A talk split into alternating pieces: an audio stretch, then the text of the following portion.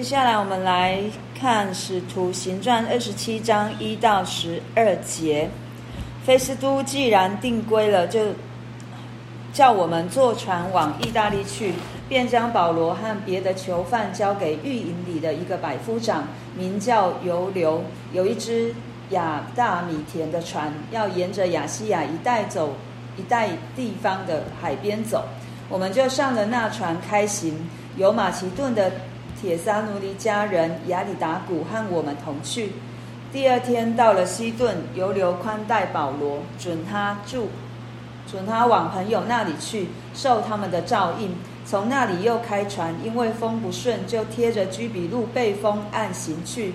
过了基利家、庞菲利亚前面的海，就到了吕家的美拉。在那里，百夫长遇见一只亚历山泰的船，要往意大利去，便叫我们上了那船。一连多日，船行得慢，仅仅来到格尼市的对面，因为被风拦阻，就贴着格里迪被风岸，从撒摩尼对面行过。我们沿岸行走，仅仅来到一个地方，名叫加奥，离那里不远有拉西亚城。走的日子多了，已经过了禁食的节日节期，行船又危险。保罗就劝众人说：“众位，我看这次行船，不但货物和船要受损伤，大遭破坏，连我们的性命也难保。但百夫长信从掌船的和船主，不信从保罗所说的，且因在这海口过冬不便，船上的人就多半说，不如开船离开这地方。”或者能到腓尼基过冬。腓尼基是革哩底的一个海口，一面朝东北，一面朝东南。我们看着保罗，呃，在菲斯都和亚基帕王的面前受审完之后，他们都说他没有罪。但是因为保罗上告该撒，所以现在就往罗马的路程而去。我们今天看到这一艘船，它。一站一站的往前，在第一艘船，他坐了亚大米田，然后在这一艘船上面，菲斯都把他交给一个叫犹流的百夫长。我们看到这个犹流宽待保罗，准他往朋友那里去，受他们的照应。在这一路上，也有亚里达古和路加跟保罗一起。所以在嗯我们的所行的道路上面，神都会安排一些人在我们的身边陪我们。也可能会安排一些人，可能在决策上面会跟我们不一样，或者是想法跟我们不一样的，就好像之后啊、在第十一节，在第十节，保罗说这一次的行船不易，可能会大遭破坏，连性命也难保。可是百夫长不听保罗的话，信从掌船和船主的话，所以可能在我们所走的这一路上，有人会。有人会陪我们一起走，在走的路上，我们也会到会遇到跟我们理念不同，或者是想法不同、经历不同、家庭背景不同的人。我们每一个人的想法都会不一样。但是，当保罗上了这一艘、这两艘船的时候，他的脚步都不是他自己的，是按着神给他的旨意，是一站一站的要往罗马去为主传扬福音。所以，对我们自己来说，对我们每一个人来说，也都是如此。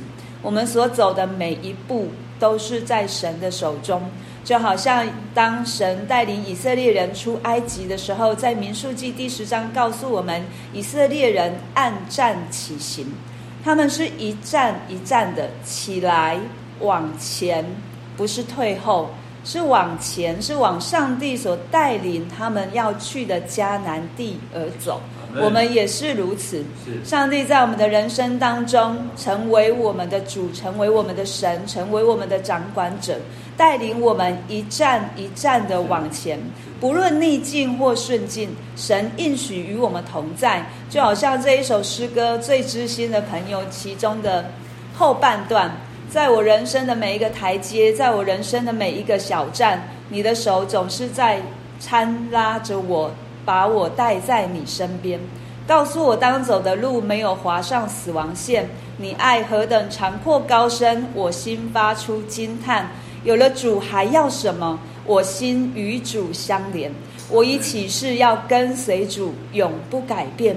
这是唱诗的诗人所写出来的，也是我们的希望，是我们的祷告，也是我们的全部。神在我们人生当中带领我们一站一站的往前，不论我们怎么规划，但是每一步神都在其中引领，就好像保罗一样。当我从神学院毕业的时候，我问神：“你要带我去哪里？”我一直祷告，一直祷告，神对我只有说一句话：“人心筹划自己的道道路，唯有耶和华指引他的脚步。”我就把主权交在上帝的手中，神知道我要往哪里去，神知道我该怎么走，就如同保罗一样，他的目标是罗马。他要在那地为主传福音。